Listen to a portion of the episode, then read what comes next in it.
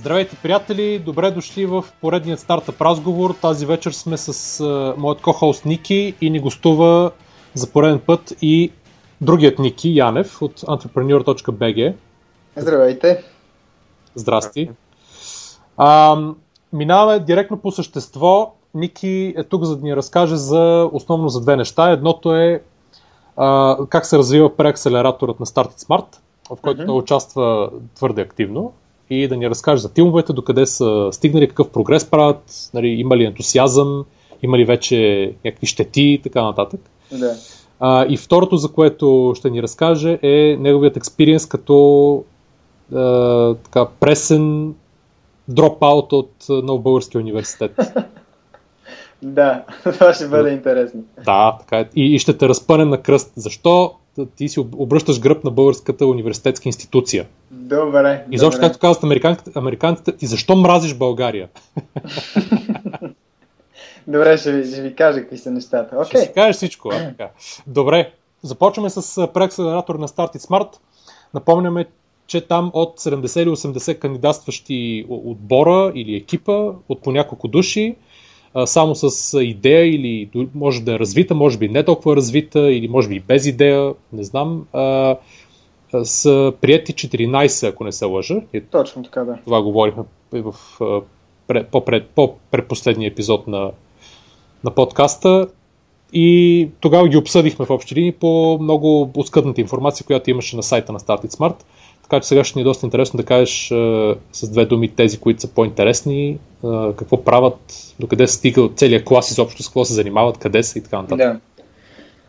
Ами, значи те буквално, а, според мен всички са интересни, а, както и самите идеи, така и всъщност екип, екипите и членовете на екипите, защото всеки един човек от тях е различен всеки един човек от всеки един екип. Всеки един човек и всеки един екип също така си имат своите странности, своите силни страни, своите слаби страни. На нас ни харесва, че вече започваме да ги усещаме кой, какво, как, къде е по-добър, къде му липсват може би някакви неща. А, и така от време на време се опитваме да ги побутваме в тази посока. А, Тоест да ги насърчаваме да учат там, където усещаме, че нещо не е както трябва. Кои са моите любими екипи не мога да кажа, тъй като всъщност нямам такива. А, с всички съм говорил доста, всички ми харесват, всички смятам, че, че могат да постигнат даден успех в а, своята си ниша и, и мисля, че могат да се справят доста добре.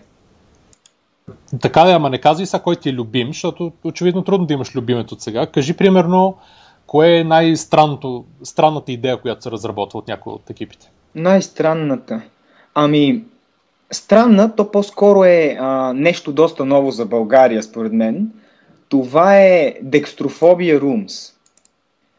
Това, не знам доколко вие сте запознати, е всъщност физическо помещение. Нали, то това го пише и в описанието на, в блога на преакселератора на самия стартъп. Това е физическо помещение, в което след резервация отбори от двама до петима души се заключват в една стая и трябва да решават някакви загадки там, пъзели, изобщо мистерии, които са в стаята, за да могат всъщност тия хора да излезнат от нея. Да, да, това говорихме, че има няколко филми на ужасите, които са на този принцип. Да, аз по принцип не обичам филми на ужасите и не съм гледал кой знае колко много, но възможно е, да. Така че това е нещо по-така нестандартно, как да кажа. Друго нещо, има екип, който прави ам, Ема, чакай, чакай, дай, дай някаква а, дай някаква, примерно, някакъв пример за, за някаква загадка в стаята и, и вече има ли нещо, което те да са, да са изпробвали с някаква група? Да са изпробвали. Мисля, че миналата седмица в четвъртък им беше първият тест. Аз не съм ги виждал а, от а, вторник или сряда стартъпите, не съм бил там. Но имали са тест с а, два екипа, т.е. Две, две фокус групи са направили. Два екипа, които от по 4 до 5 човека са били са влезнали в стаята, като след това, нали, идеята е бил чист, чист customer development чрез тестване на, на, на дадения продукт или, или всъщност минималните функционалности на продукта. Наели са няколко стаи, вкарали са някакви загадки.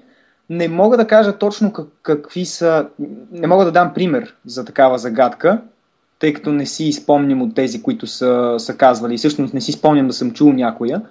Но мога да дам пример с пъзели, да кажем, или покрай дадени предмети в стаята са скрити части от а, някаква, от нещо, което трябва да се сглоби и така нататък и така нататък. Можем също да ги поканим в следващия подкаст, те да разкажат малко повече. Доста интересно, според мен би се получил, вече вие трябва да кажете. Да, да, абсолютно. С най-голямо да. удоволствие. А, предполагам, че пъзелите не са вие сте четирима души вътре и изберете кои трима могат да напуснат. да. остава вътре за винаги. Надявам се. Но да, предполагам, че е интересно. Аз много бих искал да се включа също така, не успях сега в, в първите фокус групи да го направя, но те подходиха доста умно с... А, нали, ние през цялото време се опитваме да им го а, набиваме това нещо, тествайте, тествайте, ако направите нова итерация, тествайте първо, нали, преди да тествате, намерете кои се, опитвайте се да валидирате дадени хипотези относно предположенията, които имате за вашите клиенти, дали наистина са, тези хора. На, на декстрофобия, според мен, точно таргет аудиторията а, интересна би била тяхната, техния, техния бекграунд, точно каква би била тяхната аудитория. Но аз мисля, че те се справят добре и скоро, скоро дори бихме могли да, да станем свидетели на първата публична такава декстрофобия стая, в която всеки може да, да влезне и да преживее нещо интересно. А, това, а всъщност тази идея те се взели от някъде и се просто я адаптират в момента или е да, много измислено? точно така. Мисля, че, че има вече. Всъщност той има и такива онлайн игри, ако не се лъжа.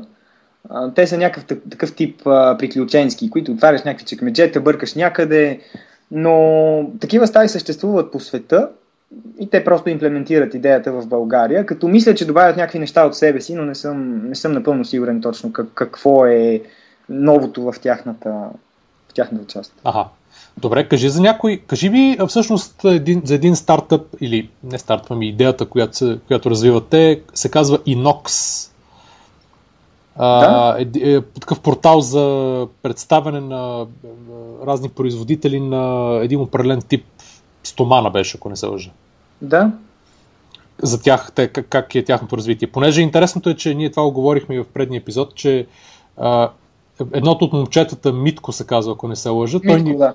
да, той ни писа в, а, а, на мейла на подкаста и всъщност аз му разказах да кандидатства в преакселератора няколко дена преди епизода с теб и с Стоян, в който разказах за преакселератора. Сериозно? Да, и беше супер интересно, че всъщност той е един от избраните, нали, от толкова много да. с а, техния сайт. Беше писал с неговия сайт и там да нещо го разгледаме и така нататък. Това беше доста да. така, интересно.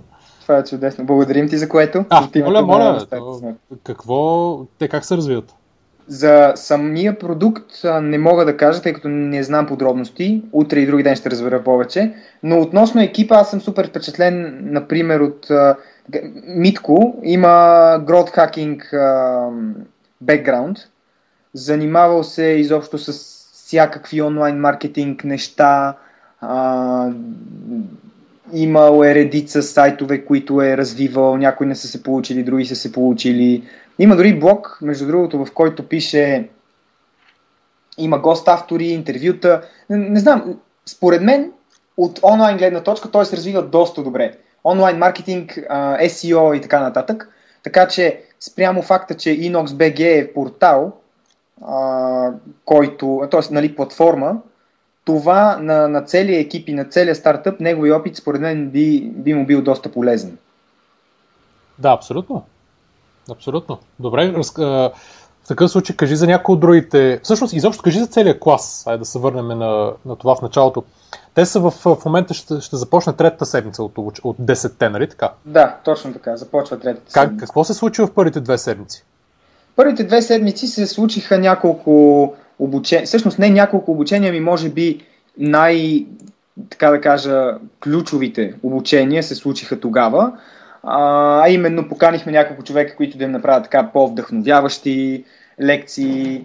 След това имах два дни Lean Startup и Customer Development обучение, в което всички тези метод... цялата методология, tips and tricks, пивоти и така нататък им бяха разяснени. През цялото това време екипът на Starty Smart беше там и можех екипите да питат, да задават въпроси, да им се разясняват някакви неща, които не разбират. Миналата седмица имаше обучение относно екип и относно това как, как да се решават проблеми в един екип, не само в самия него, но и дадени казуси, които изникват, как да се подхожда – Друго обучение интересно, което имаше, беше относно мисловни карти и също така как да четем. Тоест, нали, цялата концепция за това, че просто да хванеш книга и да я изчетеш от корица до корица, може би не е най-ефективното ефективното нещо, което можеш да направиш, а по-скоро можеш да помислиш относно това, кое ти, какво ти трябва, да потърсиш книгата, в, в която то съществува и в тази книга да потърсиш точната глава или страници или част от нея, където можеш да прочетеш специално. За фоточетене ли говориш? Не, не, фото, не фоточетене, тъй като за фоточетенето са нужни доста повече, доста повече доста повече време като лекции и практика, за да се научи, но по-скоро как да търсиш информацията, която ти е нужна в книгите. Да. Доста по-бързо и доста по-ефективно. Друг пример за толк, който, беше, който имаше а, беше на Антон Ценов, един, от, а, един основ, основател на стартъп, финансиран от Eleven. Join the Players се казва. Той разказа за значението на менторите. И всъщност как един ментор може наистина да, да, да засили развитието на един стартъп и да помогне за това да достигне съответния стартъп до, до доста добри резултати. Там в този стартъп инвеститор е Митко Барбатов, нали така? Не, а, това е друг стартъп. Не е ли в него? Не, не е него. А-ха-ха. Е, всъщност, стартъпа, за който говоря аз, Join the Players, се присъедини януари месец в последния А, окей, окей, да, да, той беше в един от другите да. спортал, да. Да, и пример, следващата седмица какво, какво идва, мога да кажа, тази, която започва. Започват менторските срещи, които са които до сега ги нямахме, тъй като нарочно изчакахме, искахме стартъпите първо да им възникнат някакви въпроси относно тяхната индустрия, техния, техния стартъп като цяло, за да са готови да, да могат да кажат, искаме да срещнем тези, тези, тези и тези хора, които имаме в нашия списък. Понеделник, вторник, сряда, четвъртък и петък, мисля, не, без петък, само понеделник, вторник, сряда и четвъртък ще има такива менторски срещи през деня. А вечер ще има обучения, които ще бъдат доста по-фокусирани. Да кажем, в сряда има обучение, което е относно презенти... презентационни умения. В четвъртък има обучение от Салим, Салим Вирани, който ще направи по-дълбоко разяснение на Mom Test книгата. Във вторник аз имам едно обучение относно онлайн платформата, системата за, за Lean Canvas и бизнес модел валидиране, Lean Stack. И така, утре пък има в понеделник среща на екипите, в която, на която среща екипите се срещат с нас и между, между тях си. Дават нещо като, не, не да кажем репорт, но накратко си говорим относно това, кое, което са постигнали миналата седмица, нещата, можем да кажем, да правим един week, week scrum. Да, какво, план, как, планировка. Да, какво са направили миналата седмица, защо не са успяли да го направят, какво им е попречило и така нататък. И от друга гледна точка, какво ще направят през следващата седмица, как си го залагат във времето, какви са нещата, които им трябват, ако има нещо, от което имат нужда, ние им помагаме, опитваме се да им помогнем и така. Добре, а има ли някакви, примерно, проблеми такива, които да се зараждат нещо в тимовете или, примерно, някои да губят интерес на този етап или... Ами в момент, до, до сега не сме забелязали подобно нещо, а и интересно е, че аз, аз се радвам абсолютно за това нещо, че, че стартъпите подхождат с, с голяма доза интерес и, и желание да, да учат, да питат, да разбират повече и да, и да действат. Тоест, това за нас валидира, а, че Тоест не валидира, а ни, ни прави ни сигурни относно това, че те са правилните хора. Тоест, че те са хората, за които всъщност ние сме, сме избрали и хората, които сме искали да влезнат. Тъй като точно такива хора искахме. Хора, които имат ентусиазъм, които искат да, да работят над идеите си и да не се спират буквално. Защото има дадени екипи, дадени членове от екипи, които са по цял ден в преакселератора. Има такива, които идват от време на време, нормално е, има и такива хора, които работят, така че ние това го разбираме. Но много ме радва ентусиазма на екипите. Проблеми за сега не сме забелязали и се надяваме да нямаме за в бъдеще. А каква е, колко е най-младия и най-стария участник? Не съм сигурен за най-стария. Горе-долу, смисъл, ясно, че няма нужда. Мисля, че е над, между 30 и 40 ага, е най-стария. Тоест, да. А най-младите са ученици. Мисля, че са двама ученици или е само един. Дори, ето като пита за проблеми, скоро обсъждахме с тях как точно да се случи идването им на, на лекциите в преакселератора с училищните им уроци и някакви допълнителни неща, които имат. И това беше приятно също да го, да го решим този казус. Не успяхме. Да, можем да кажем, че от ученици чак до над 30 годишна възраст варират групите. А, добре, а те в момента се намират в Сити центъра в София, нали? Сити център София, последния етаж до Техномаркет. Да, и там фактически там са им лекциите и там имат работни места, в които могат да се събират и да си работят постоянно и предполагам, че правят такива интервюта с потенциални клиенти някъде из мола. Да, това е много интересно, сега ще разкажа и за това малко неща. Да, всъщност там, там са лекциите им и имат място, където могат да работят.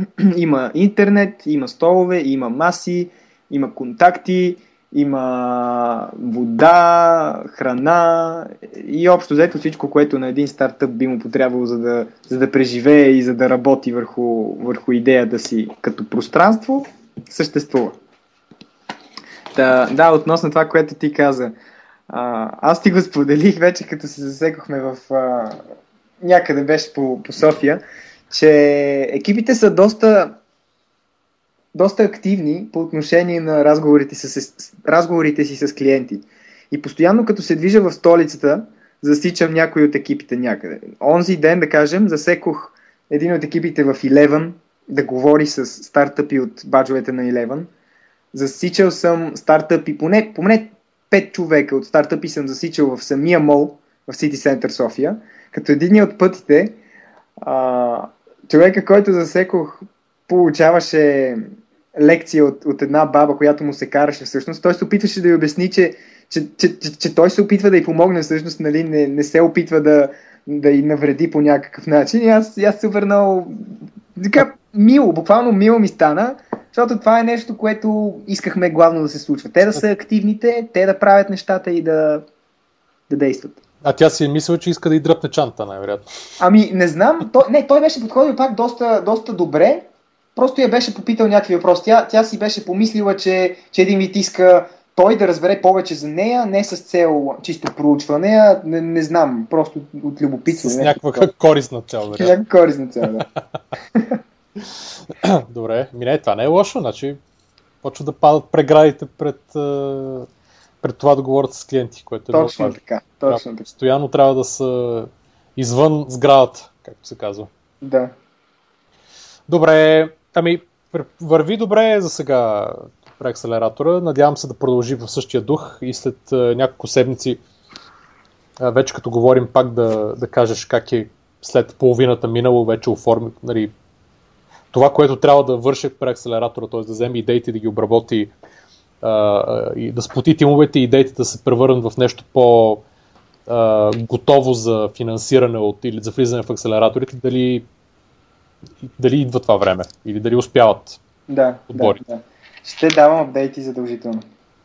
Така, сега ми е много интересно да разкажеш за а, това как реши да напуснеш университета много малко след като беше прият там, някакви месеци предполагам. Ами беше всъщност един семестър, да.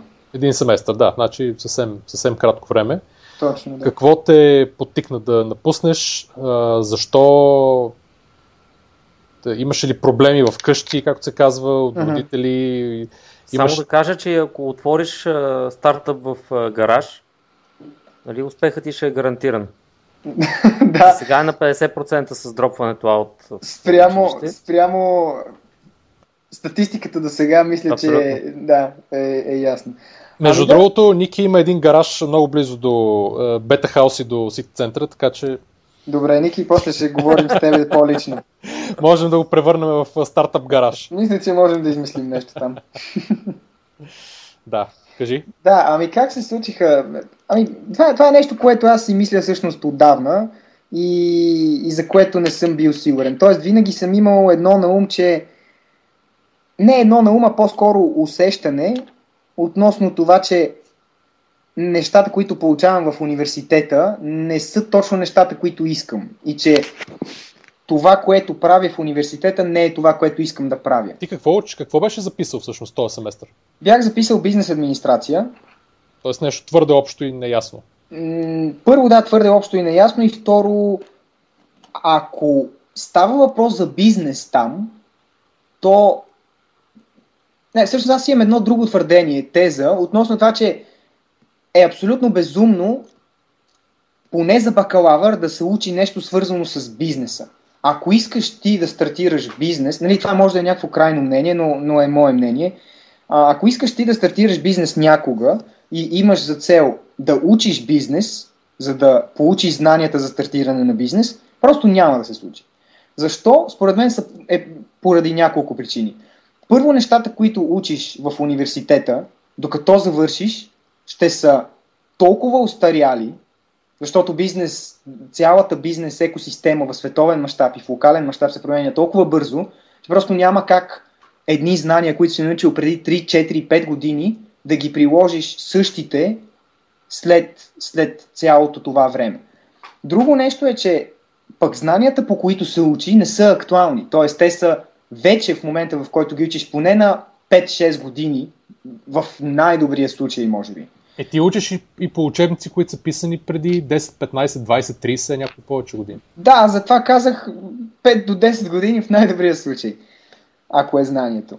Друго нещо е, че според мен бизнесът не се учи. А, можеш да научиш дадени неща, които ти трябват за бизнеса, но бизнес според мен се преживява и бизнес се учи от, от опит. Тоест, ти правиш нещо, бъркаш в него, научаваш се от тази грешка, пробваш пак, пак бъркаш, пак се научаваш, опитваш то, трети път и така нататък и така нататък, накрая успяваш, но си научил толкова много неща, само чрез, чрез всичките итерации на, на опитвания, че няма по никакъв начин как те да се сравнят с ученето в университет особено. Да, абсолютно е така. Това още... Точно е така, така е. Но ти как успя да убедиш родителите си в това? Чакай преди да кажа за родителите, Джим Роджерс, не знам Ники дали си, Ники малкия Ники, дали си чувал за Джим Роджерс. Да, мисля, като име ми е познат. Да, значи той е фактически един, как го нарека, един инвеститор, който започва кариерата си като партньор на Джордж Сорос в първия, по принцип, хедж фонд преди да. 50-60 години, 50 и нещо години.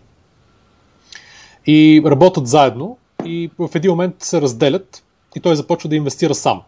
Uh-huh. А, но с това, това, с което е по- по-известен е, че освен доста добър инвеститор, е писател, има няколко книги написани, като обаче две от тия книги са особено интересни и ти препоръчвам горещо да ги прочетеш. Добре. Едната се казва, първата се казва Investment Biker, като нали, много близко до Investment Banker се едно, да. в която той за две години с тогавашната си приятелка се качва на, с мотор, обикалят света. И минавайки, то описва фактически цялото преживяване, буквално кръстосва целия свят с мотора и а, описва не само откъде минават, ами какви са държавите, описва къде би инвестирал, къде не би инвестирал, т.е. свързва го с економически анализ, демографски, индустриален и така нататък. И уникални книги, нали, освен нали, всичките случки, през които минават. Мога да потвърдя. Айде, това ще го сложим за препоръка обща. Добре. За епизода. А, значи това го, пър, първата книга е, пише след uh, пътуването, което е 91-93, ако не се лъжа. А и тогава минава и през България, за която има точно едно изречение.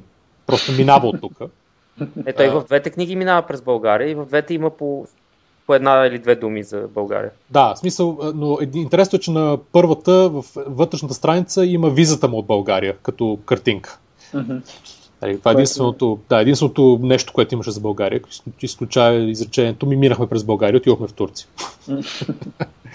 а, втората книга се казва Adventure Capitalist, нали, сещаш откъде идва, да. която прави също нещо, мисля 99 до 2001 година, с тогавашната му вече нова приятелка или годеница, в един а, специално модифициран а, жълт SLK Мерцедес. Mm-hmm. Кабриолет. Да. И пак, пак преминава през целия свят. Изобщо тия двете му пътувания са... А документ... помниш ли защо, извинявай, че ще отклона за малко, защо е с Мерцедес? Помниш ли защо ами... избра Мерцедес? За Им... Не, не помня точно. Имаше нещо. Ти не знам, помниш ли?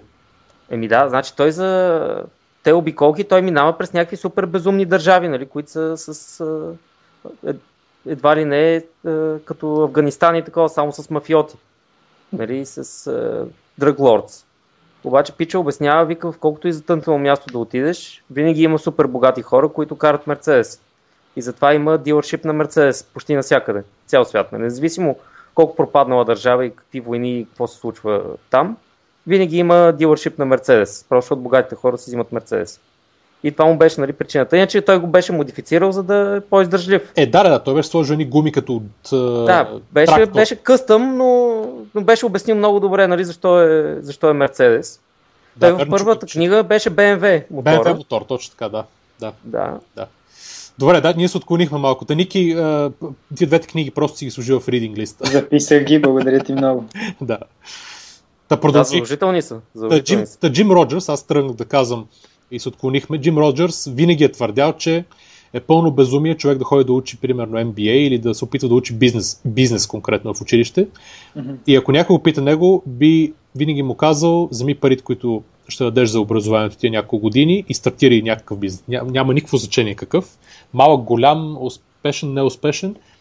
И точно това е, че ще научиш много повече, отколкото а, отколкото иначе в някакво обучение. това ти говоря, го беше казал още много години преди да има Lean Startup и всякакви да. други подобни нали, концепции да съществуват. Да.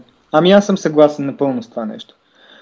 И друго нещо, освен нали, тази, това мнение, което аз имам относно цялото бизнес обучение, е факта, че аз, ходейки на университет, първо не чувствах, че получавам някаква стойност относно това, за което съм отишъл да уча. Второ, аз бях спрял да работя по нещата, които харесвах. Макар и да уча в нов български университет и той да има статута на малко по така като свободен университет, пак ходенето до там, подготвянето за някакви неща а, ми из, изискваше време. Което време аз можех да инвестирам в работа в нещо, което аз наистина харесвам и което ще ми бъде полезно и интересно.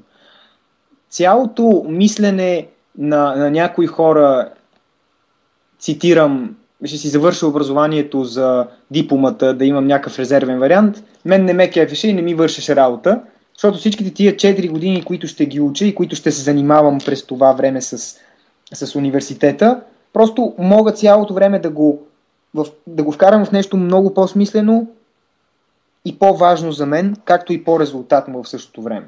Абсолютно, абсолютно. А майка ти и баща ти какво казах всъщност? Майка ми и баща ми, значи баща ми в началото, то, той реагира окей. Той каза, щом това решение си взел, аз го оценявам, радвам се, че, че си поступил така, както си смятал за добре. Майка ми в началото малко се дръпна така и каза, ами да, добре, обаче, нали, хубаво е да имаш и диплома, която да ти бъде нещо като вариант, който да е бекъп вариант. План Б. План Б, да. А, но, но с времето успях да, да я... успя да се смири с цялото това нещо. А, от друга гледна точка пък това, аз съм поставил себе си в някаква такава ситуация, че нали, в момента работя по неща, които ако не се случат, буквално бекъп вариант няма. В смисъл, трябва да започна нещо ново. Няма диплома, която ти трябва, нали, диплома, която можеш да хванеш и да отидеш да работиш някъде. Да, имаш някакъв опит, с който можеш да опиташ, но не и дипломат. Аз не бих се притеснявал на твое място. Аз мисля, че с диплома доста отдавна вече не се отива да се работи някъде. Да, и това е така, но, но все още го чувам това. Това ми прави впечатление. Значи ти винаги, дори да не успеят а, нещата, с които се занимаваш в момента, и без диплома, съм почти сигурен, че в някои от всичките стартъпи, които има в България, ще вземат. Да, може Над, надали ще държат, ще ти кажат, а, щом нямаш бакалавър и не си ходил да учиш какво е дебит и кредит в курс по счетоводство, не знам. Да. Съмнявам се да има такива хора, така и така. И така, дори факта, че мога да кажа, че независимо от това, че съм напуснал университета и съм нали, прекъснал формалното си обучение един вид, аз в момента уча повече, отколкото учих докато бях в университета. Не само че уча повече, но и уча по-смислени неща за мен. Чай са, аз... преди, преди това искам да ми кажеш, това, което сме си говорили, обаче да го разкажеш, набързо, каква ти е идеята как да си направиш собствена учебна програма и тя какво включва? Да, ами идеята ми като в, в самото начало е да науча как да уча. А, въпросът е, че проблема откъде идва според мен е още от училище, където учениците се учат по един и същ начин. И именно децата не им се казва ето това го научете, но го научете по този начин, така ще ви бъде по-лесно, прочетете го така, смилайте тази информация по този начин, разкажете го после по този начин. Просто всички неща се хвърлят пред тях и казват научете ги. Докато според мен ученето и целият процес на учене е супер важен относно това ти първо да абсорбираш информацията по възможно най-добрия начин и второ в последствие да можеш да използваш тази информация в своя опит. Така че на сегашния етап, на който се намирам, ученето как да уча е основно. Ученето как да чета книги, ученето как да намирам информацията, която ми трябва, ученето за това как да запомням по-лесно неща, а, ученето за това как да анализирам грешките си, как, кога и защо да разбирам, че нещо работи или не работи и така нататък. Следващия етап е всъщност да идентифицирам сферите, в които искам да науча повече и да разбера кои са нещата, които искам да науча и да успея да ги намеря спрямо опита, не опита, по-скоро това, което съм научил относно ученето. А именно нещата, които искам да науча, да разбера как и къде да ги науча и по какъв начин да ги разбера.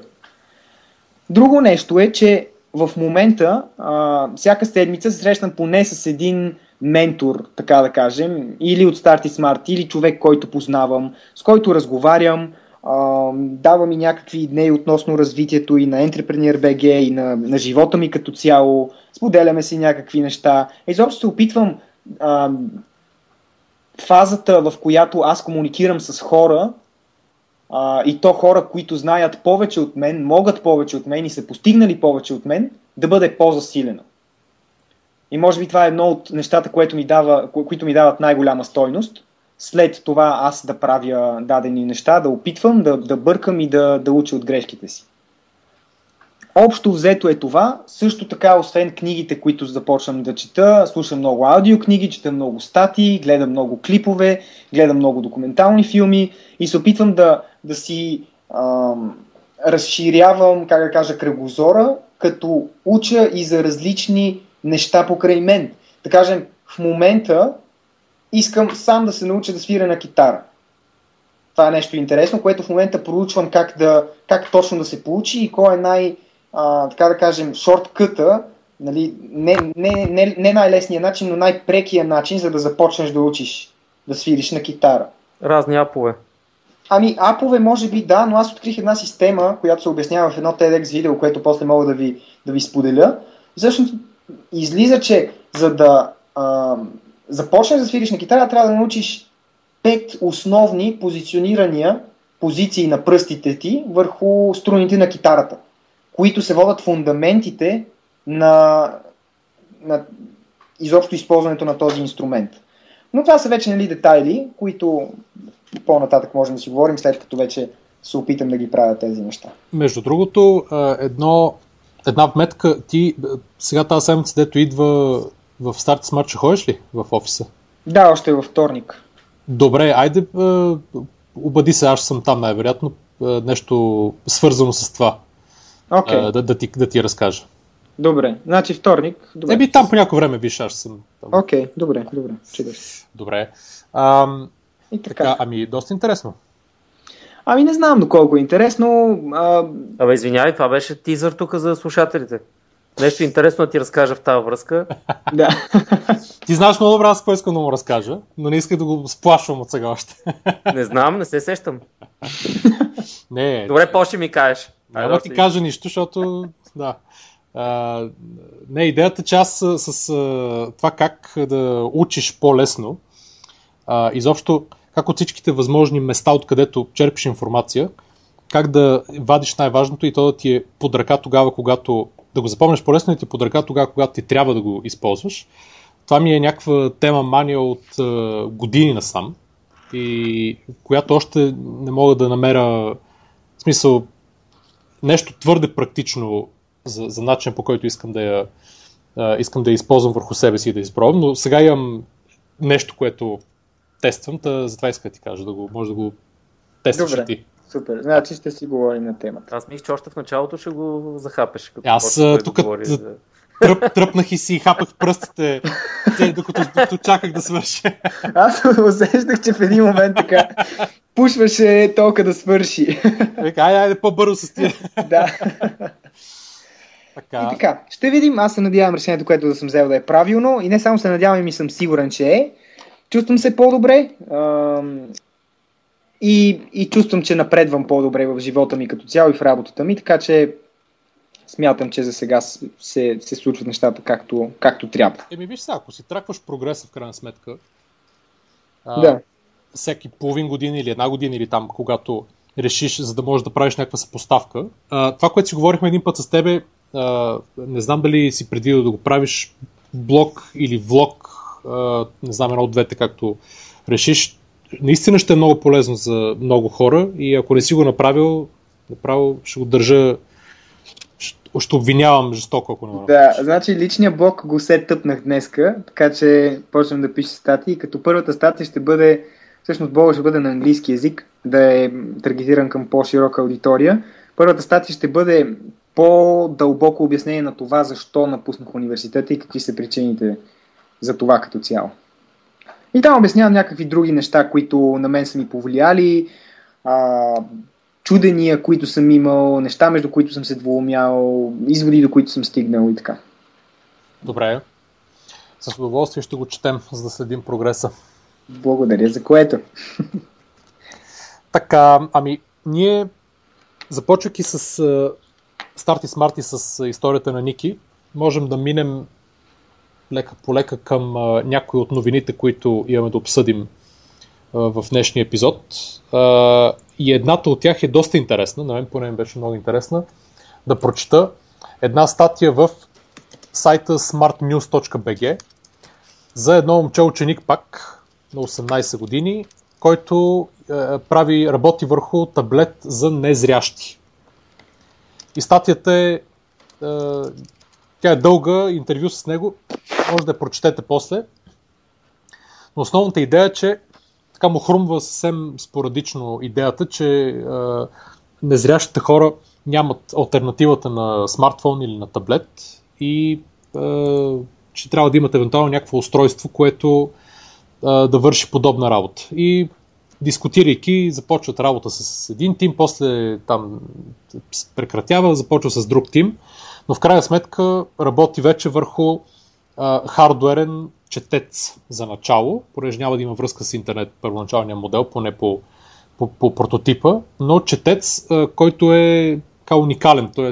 пише, че не може да намери нещо сходно, а, което да го има и да работи вече на пазари, има някакви концепции само.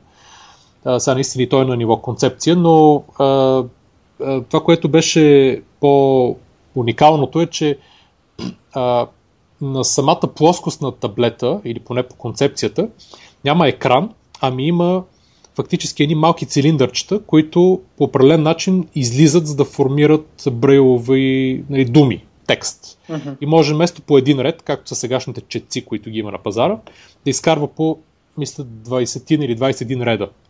И по този начин да се а, а, вади информация от нещо, което е качено вътре в, а, в този четец. То единственото място, където бил виждал готов продукт е в един център за рехабилитация на незрящи, където е имал един четец, който вади по един ред който е струвал нещо от сорта на 5400 лева.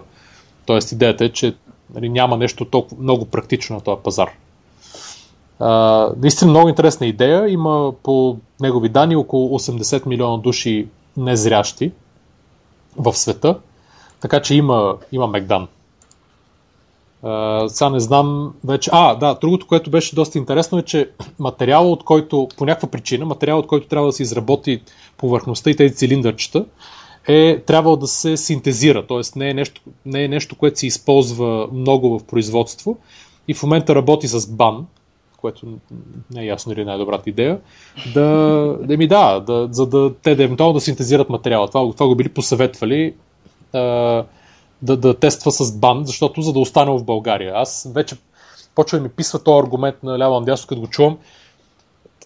Най-добре е да остане в България, за да можем да да подпомагаме на местните производители или местната индустрия. Да, много е хубаво това нещо, съгласен съм всеки да започва с тази мисъл, обаче в момент, дали, ако само ако това е възможно и само ако това не те спира, много по-добре е ти, ако трябва да работиш с някаква чужда фабрика или чужди хора или така нататък, за да реализираш ти като българин идеята си, тя да успее да порасне и да стане голяма и ти да може да помогне след това много повече на България, ако искаш, само като растеш ти, отколкото да се опитваш и да се мъчиш тук с бан или с местен производител на да. Хикс или Y и така нататък. Ако има някой, който да е много добър, и толкова добър, колкото би бил някой в Штатите, в Англия или в Китай или в Румъния или някъде другаде, в съответното нещо, нали, много хубаво използва и този, който е в България. Това би било най-рационалното решение. Обаче иначе би била абсолютно, абсолютно загуба на пари, на време и на ресурси. А, така че бих посветил всеки, който тръгва с тази мисъл, да, да помисли практично.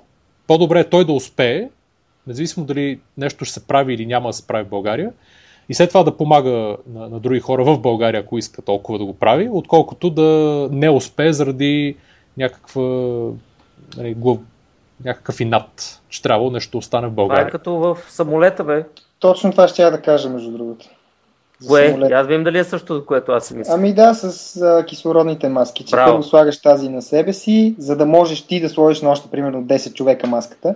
Защото ако ти сложиш на някой друг до теб първо, през това време ти можеш да, да изгубиш кислород и да не успееш след това, т.е. Нали, да загинеш и да не успееш да сложиш на още 10 човека евентуално маската. Точно така. Да. Да.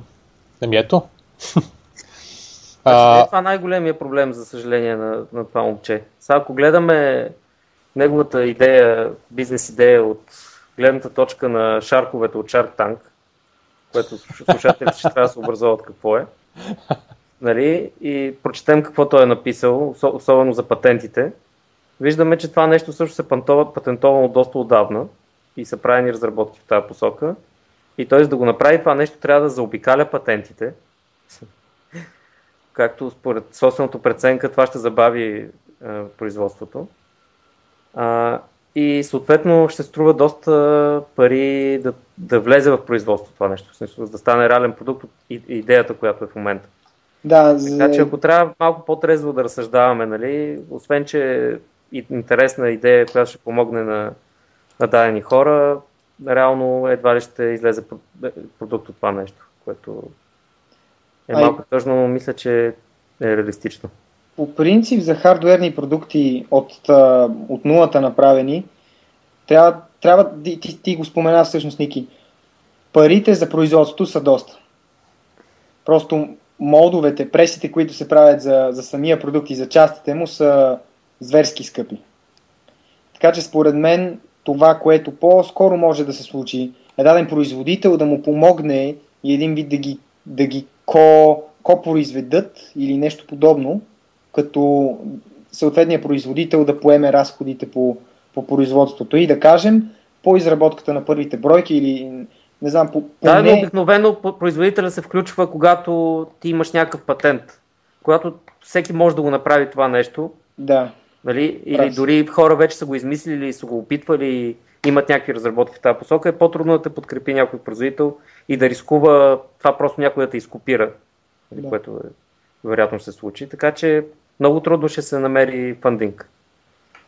За съжаление. Това е интересно. Можем да изпратим няколко въпроса към него относно цялото това нещо и да видим той как мисли относно тази част нали, на, на всичко. Аз мисля, че за него ще е много полезно да участва в преакселератора с тази идея.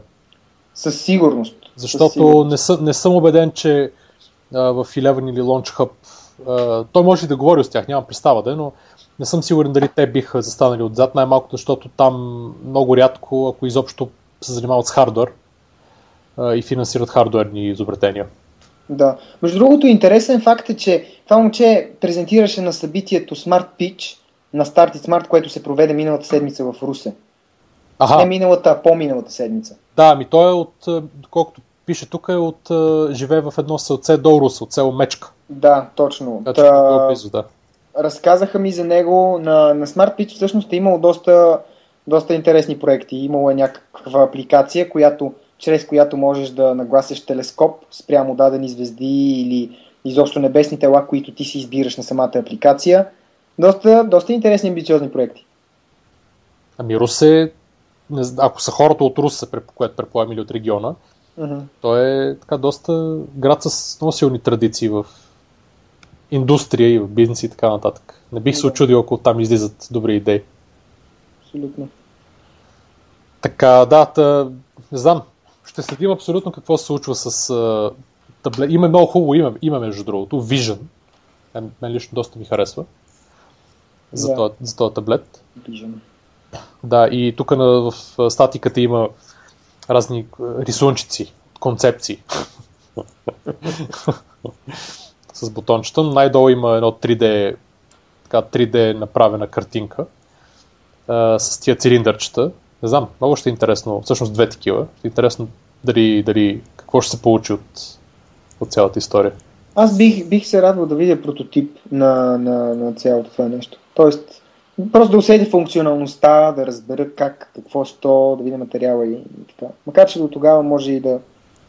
Не знам колко време би имал от него. Ами, мисля, че очакват а, 12-18 месеца да имат някакъв прототип. Така че относително бързо, за като си имам предвид мащабния проект. Ако ни слушат, пожелаваме успех. Да, абсолютно. Въпреки моя песими, песимизъм. Е, имат много стръмна планина да изкачват. Най-малкото Да. към и от към хардуер, как се прави хардуерната част вътре, изобщо. Нали, Мгм. да, доста, доста проблеми могат да, да, да, се, да се получат, но това естествено е неизбежно и въобще не трябва да ги плаши да ги спира. Трябва да знаят, че шанс им е малък, обаче пък е, и това не трябва да ги спира. Важен опит. Важен опит, абсолютно. На 18 години учат. Мисля, какво, какво, по, какво по-добро може да прави с живота си в момента? На 18, да. На 18 години, освен да прави нещо, което го няма в света и да атакува. Нали. Нали, няма нищо по-добро, което може да прави в момента, често казвам. Така, сега, ето още една сензационна новина. Още един депутат на ГЕРБ напуска парламента.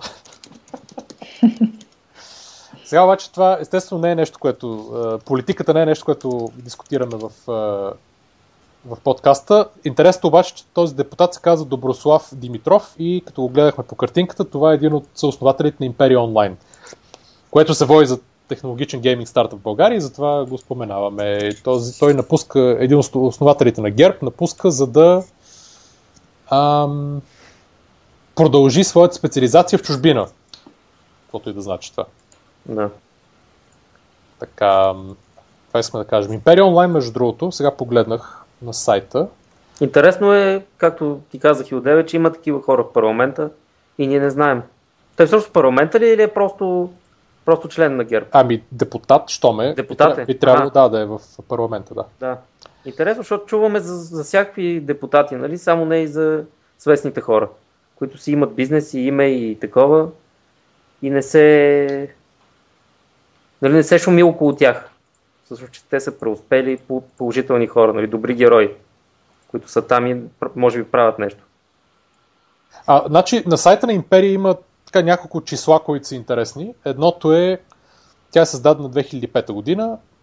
А, в момента има над 140 души персонал, а, над 20 милиона потребители регистрирани, а месечните активни са 1,7 милиона. А, и е локализирана играта на 34 езика.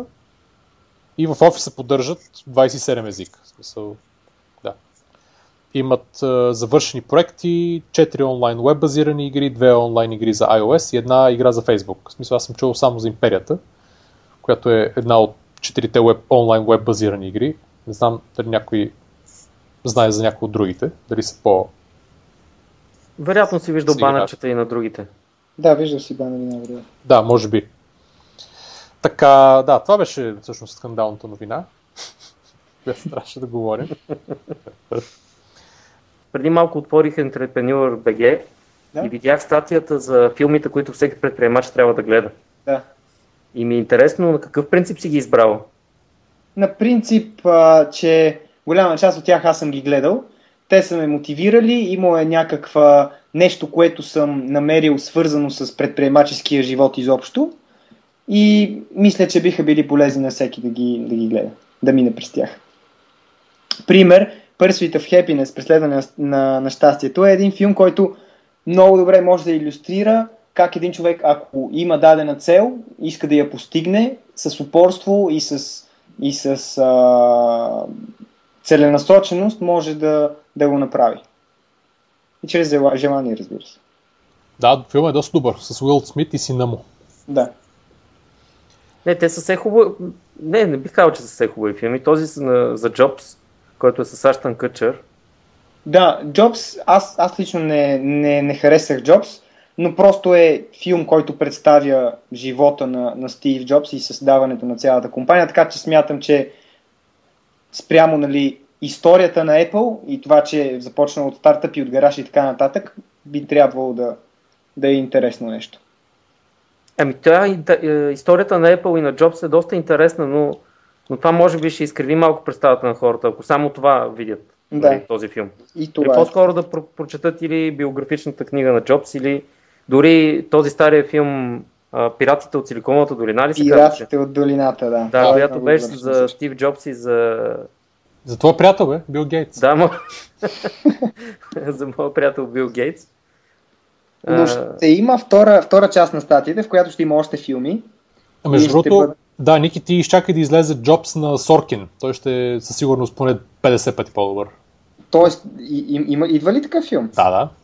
Аха, да. добре. Добре. Това ще е истинския филм за, за Стив Джобс. Абсолютно. Но аз лично наистина не го харесах. Не ми... Дори не го изгледах до края. В един момент просто ме издразни и го спрях. Еми аз доколкото разбирам всички издразни, които са го гледали, аз не съм го гледал и няма да го гледам. Включително Стив Лозняк. да, който казва, че има толкова глупости вътре, че просто трябва Аштън Къчър или някой от продуцента да отиде при него и да го пита. Това така ли е било или не. Не. да, не знам каква по-негативна атестация може да има. Да. Но да, но новия филм да бъде, да бъде готин, да бъде по-добър. Така, добре. Значи, Ники, ти трябва да ходиш, доколкото знаем. Да, аз трябва да, да се подготвим за следващата по-интензивна седмица. Имам някои неща, доста имейли, които трябва да изпратя и да свърша. И така, съжалявам много. Радвам се, че бях гост. Радвам се, ще се радвам и следващите седмици също да присъствам. И ви Знам. благодаря. С най-голямо удоволствие. Мерси, Ники. Четете entrepreneur.bg. До скоро. До скоро. Чао. Чао, чао. Така, ние продължаваме с а, една от последните статии, на които ще се спрем. Пак български стартъп, но не в България, ами в Штатите, който се казва а, Hut Grip. Има статия в Капитал. И става въпрос за една група хора, които са се събрали там, инженери, и а, са кандидатствали в един местен а, акселератор в Тенеси, ако не се лъжа и създават... Идеята на този Hut Grip е Да, система... разкажи, защото аз както винаги съм доста подготвен и, да, значи и знам са, точно за какво става въпрос. това е система за анализ на данните, получени в реално време от сензори, поставени на различни места в производствени машини. Тоест, клиентите на този етап са фабрики. Идеята каква е? Идеята е да се следят, следят данните, които очевидно тези машини не следят по друг начин, да се консолидират на едно място и да може в реално време да се взимат решения, коя машина, примерно, да се спира, да се пуска, да се забавя, кога ще има, или нали, колко от живота е изтекал, нали, може би за части за смяна и така нататък. А, чрез, нали, чрез сензори. Тоест интернет, нали, малко един а, различен такав, завой в а, цялата история с интернет на нещата, в случая интернет на производствените неща. А, така че това е екипът, който т.е. техният, техният таргет са малки средни предприятия, 50 до 100 души, които още нямат цялостно решение. Сега предполагам, естествено, в големите фабрики машините ги имат вградени а, такива сензори, особено там, където повечето машини за производство на нещо са дошли от един производител. Там такива вградени системи има и най-вероятно няма никаква нужда от подобен. Аз точно това се чудех дали за, за повечето такива машини, които, при които е целесообразно да се прави такъв анализ, то не е вграден в самата машина, но може би... Е, предполагам, че е вграден. В случая явно става въпрос за по-малки фирми, където купуват, може би, машини от различни производители и, и нямат връзка помежду си толкова. То е основно Internet of Things, нали, това е идеята, че да. както вкъщи си свържеш пералнята с а, нали, и бойлера и бързовара, които иначе нямат нищо общо помежду си, а, в случая така да правиш с производствени машини в цехове или някакви малко, малки средни предприятия. А, фирмата им се казва Agile Art. HatGrip е самата система. А, така има интересни анекдоти. Примерно, една от компаниите, с които работят, губи, губи по 5000 долара на час при забавяне на поръчка поради спиране работа на, на едната машина. Явно с тези сензори може да се оптимизира ефективността на работа на, на целия процес. И това е, това е идеята. Първият им клиент, компанията TPC Printing and Packaging в Тенеси, които печатат картонени кутии за Victoria's Secret и Jack Daniels. Първият им клиент. Първият им клиент, да. Понеже са, те са базирани в Тенеси, предполагам, че просто uh-huh. там е, така е станала връзката. И явно са в, в период на тестинг с един-два клиента, за да могат след това да направят е да направят, да увеличат производството на самите компоненти или контроли, които, които използват, да могат и в други индустрии да минат и така нататък. Така че в случая 6 души има екипа, българи са всичките, дизайнер, софтуеристи, бизнес.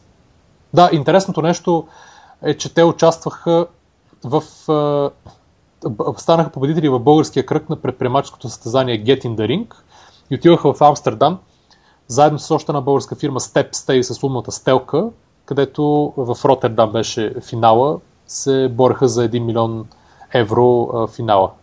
Мисля, че не го спечелиха така и така. Но пък, Каква беше тази умна стелка? Ами Steps, която се казва, която тук на единия стартъп уикенд София, мисля, го спечелиха.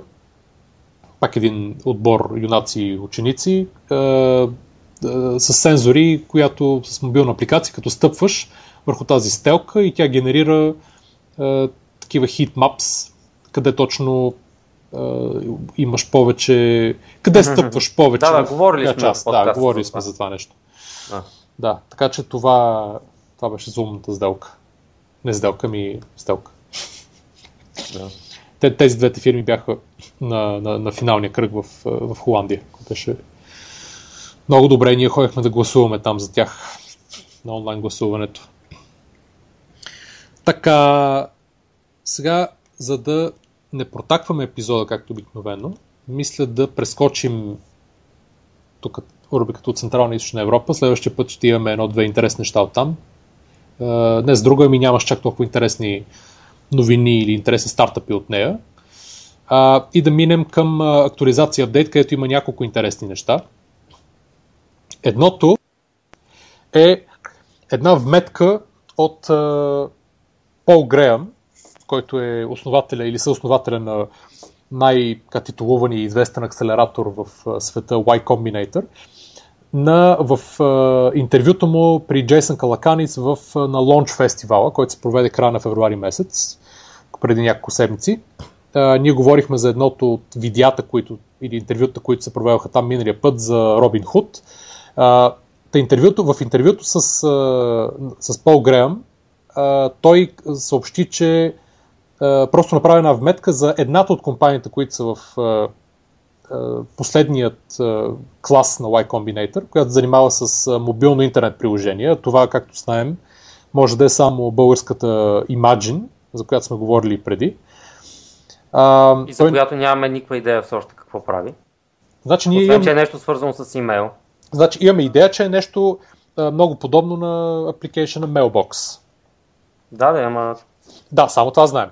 Но, значи, той понеже разправяше в а, това интервю за как стартъпите в Y Combinator тестват идеите си и каза, че някой път нали, трябва да правят много интервюта с потребители, че трябва нали, да, да, за да намерят нали, Product Market Fit, но в случая, конкретно за, за Imagine, макар че той не ги назова по име, а, те имали един, а, нали, един а, тестов клиент, който не другия ми а, наследника на Пол Грем като а, CEO на Y Combinator, Сам Олтман, който го замести тук отскоро и който фактически е казал, окей, искам, нали, аз ще съм вашия тестов клиент и те разработват а, всички фичери, всички бъгове правят за, с него. Тоест, идеята е, че ако той като един човек, който използва много имейл, намери къде е валюто за него и го намери, че е, под, че е станало добро приложение, това автоматично ще стане добро и за много други хора, които имат същите проблеми за решаване като него. Нали, това беше контекста, в който той ги спомена, но ние го изровихме и правиме като апдейт нещо, което надали някъде друга да може да се, да се чуе да се види, понеже беше така малко като извадна от контекста. Ексклюзивна новина. Имам. Ексклюзивна новина, абсолютно, за Imagine. Така, другото беше за отново една-две статии за, за Flips. А, нали, то не беше нещо ново. А, пак ставаше въпрос за парите, които събраха от Тим Дрейпър от Терес и от Early Bird. А, случай обаче стана ясно колко са събрали, но не и за колко процента. Събрали са 2,4 милиона долара, което е фактически най-големия рунд финансиране на български стартъп. Има няколко различни статии, ние разгледахме и а, файлинга в SEC, за да се уверим, че наистина е такава сумата. Точно такава е. Има в Капитал също по-обширна статия. Flips, както знаете, е новото име на iMedia Share. Те правят мобилна апликация, за, с която а, могат да се гледат видеа и филми и всякакъв видеоконтент от телефона или от таблета на телевизора. Като е просто телевизор трябва да, да, има, да има Wi-Fi, да е смарт телевизор и директно просто от телефона с, с пръст се, буквално се плъзги и се хвърля към телевизора и той, и той го прихваща и го, и го пуска там. Има доста добър растеж.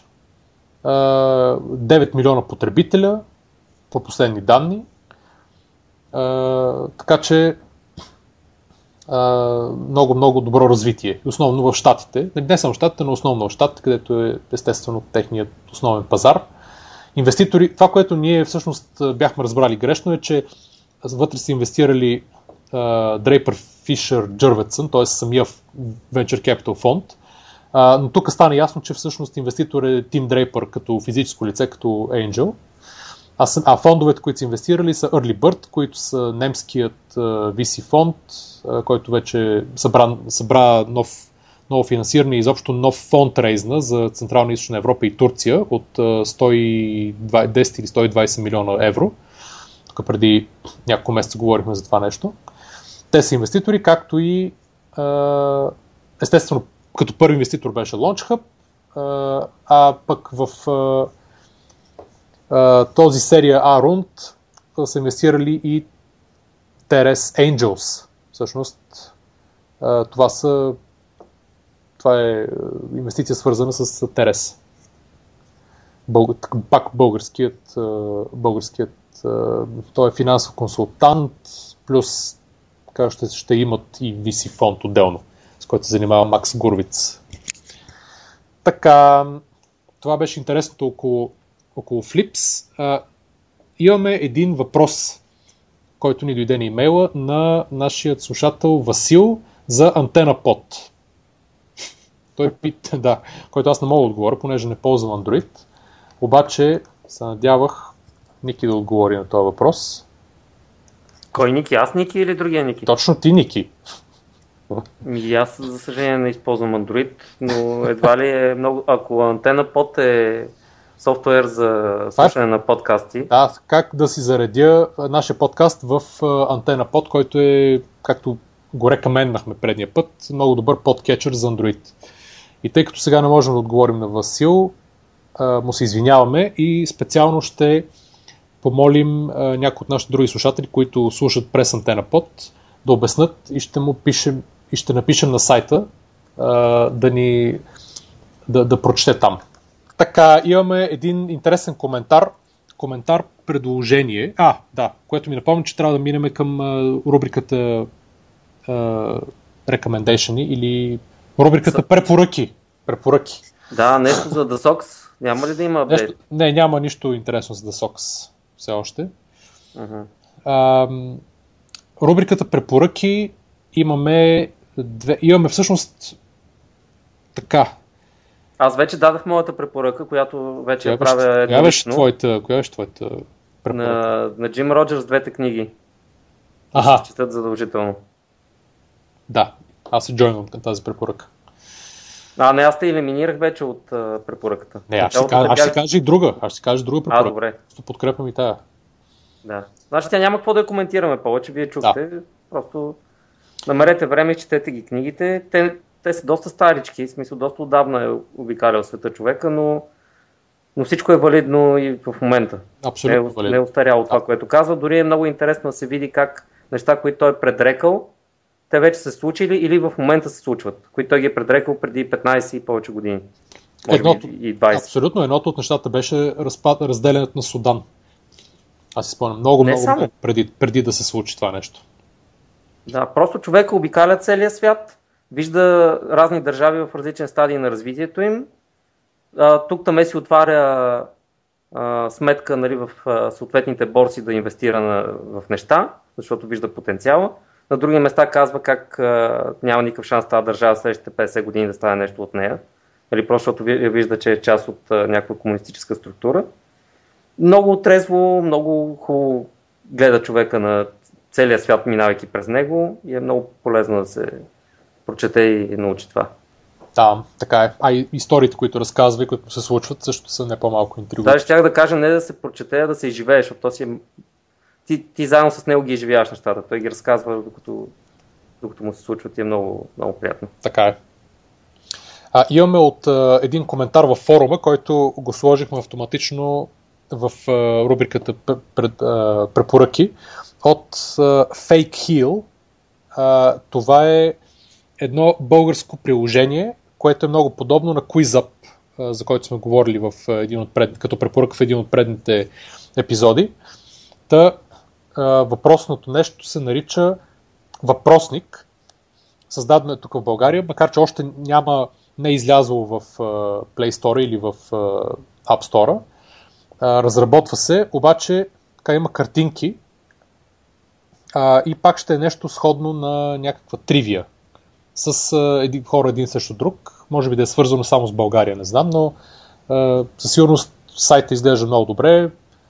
А, ще има явно различни. А, като гледам, да, наистина ще е свързано с България по, тем, по, те, по теми с а, и много подобна куизъп. Така че за учене на, на, на нещата от България ми се струва доста доста добро. Да, за любителите да. на тривия игри и подобни. Ами аз като един доста тежък юзър на QuizUp и гледайки тук скриншотчета, те са много, много подобни на QuizUp. да. Така че това е, благодарим на нашият слушател Fake Hill за, за това нещо, че го спомена. Ще гледаме кога се появи, ще се появи апликейшена и ще говорим за него тогава. А, и моят, моята препоръка е един сайт, който се казва foundation.kr или .biz. Те водят към едно и също нещо. Това е една серия от интервюта на Кевин Роуз.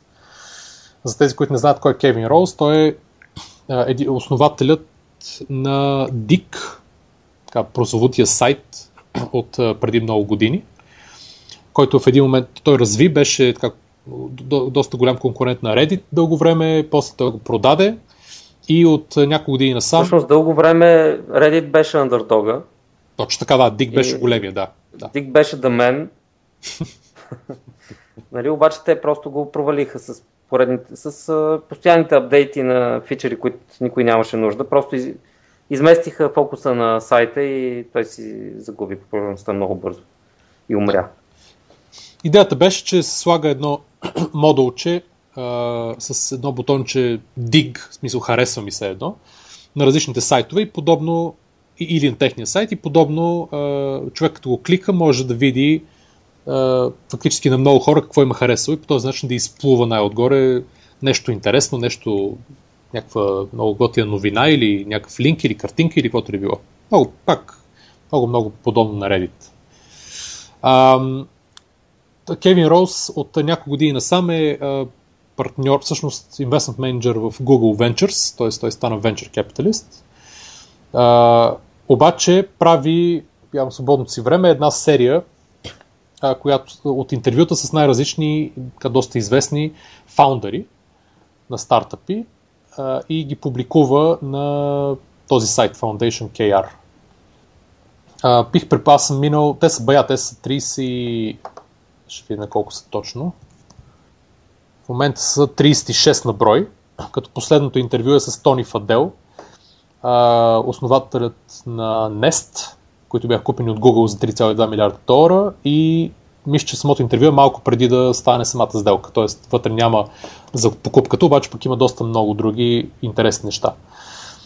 и наистина само топ хора има вътре. Има с Ев Уилямс от Twitter, с Фил Либин на Evernote, с Дейвид Копърфилд, има с Мат Галиган, от Сирка, Брайан Армстронг от, на Coinbase, Чат Хърли от YouTube, изобщо топ хора. Сайтът е много готино направен и интервюта са наистина много, много може да се научи от там. Всеки предприемач е наистина задължително да ги гледа. Аз съм изгледал може би половината от тях, понеже те са между половина и един час и лека по лека минавам с тия, които не съм гледал. Така, това ни беше рубриката с препоръки. Как, в а, какво предстои следващата седмица.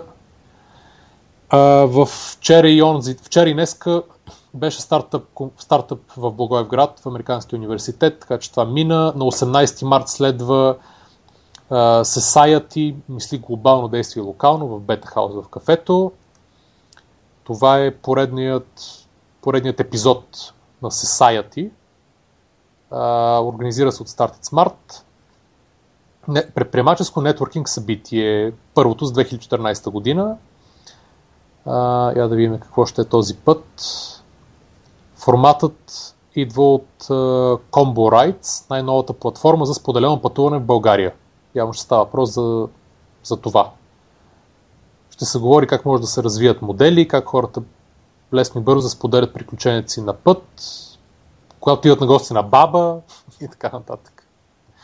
Така че това е Society. На 20 март ще е интересно Open Coffee, което този път ще се говори с, с ще гостува Карлос Силва от uh, Seeders, която е uh, платформа за, от, за откриване и инвестиране в добри стартъпи като всеки може да инвестира там а, с минимални инвестиции от 10 британски лири.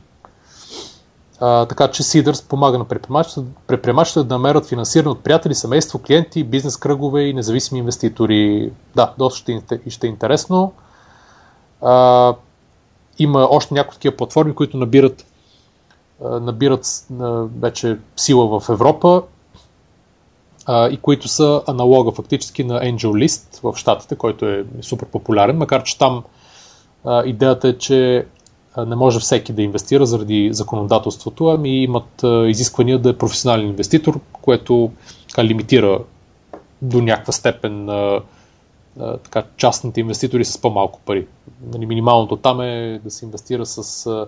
Тоест, не сумата, която се инвестира в даден стартъп, тя може да е по-малка, обаче, за да може да се докаже и да се потвърди, че някой професионален инвеститор трябва да отговаря на определени условия, да речем да има а, няколко години подред годишен приход от примерно, заплата или някакъв приход от 250 хиляди долара, да има, или да има примерно ликвидни активи на половин или 1 милион долара поне и така нататък. Тоест не е за всеки и там. Така, това беше какво следват. След, мисля, че има още някакъв... Да, на 22 март всъщност има стартъп сауна в офиса на Eleven. Това е третото нещо. Еднодневна мендорска сесия за най-интересните стартиращи компании у нас.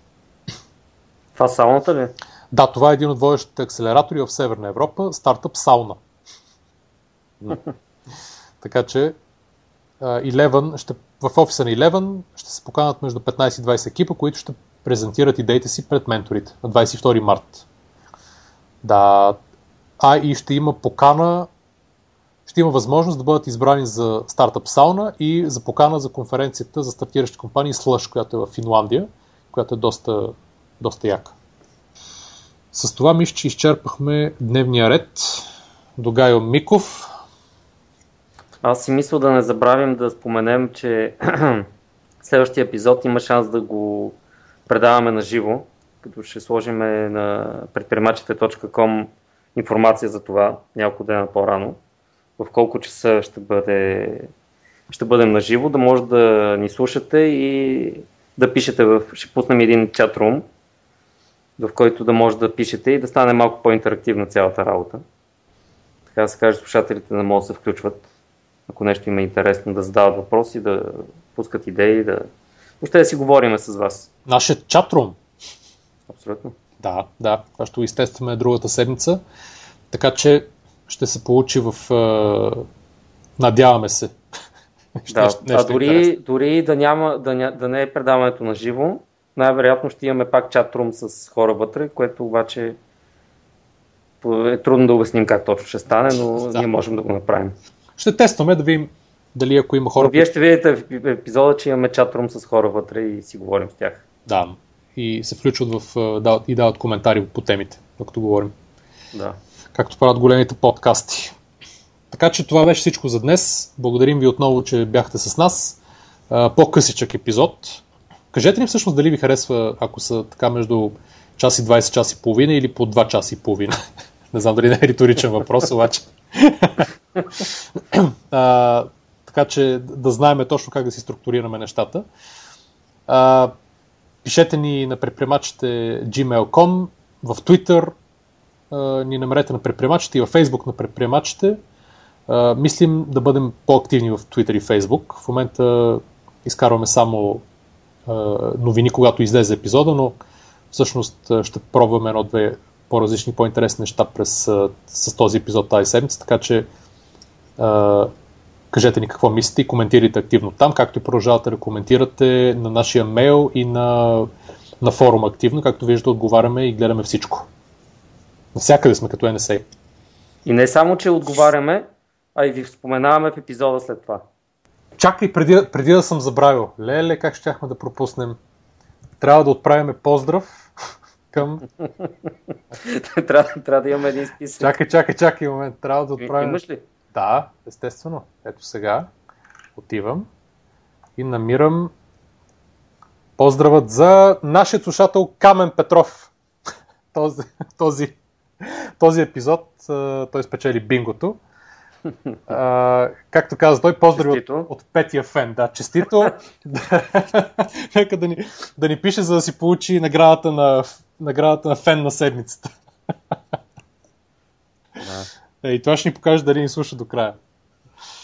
Каже честито на Камен Петров.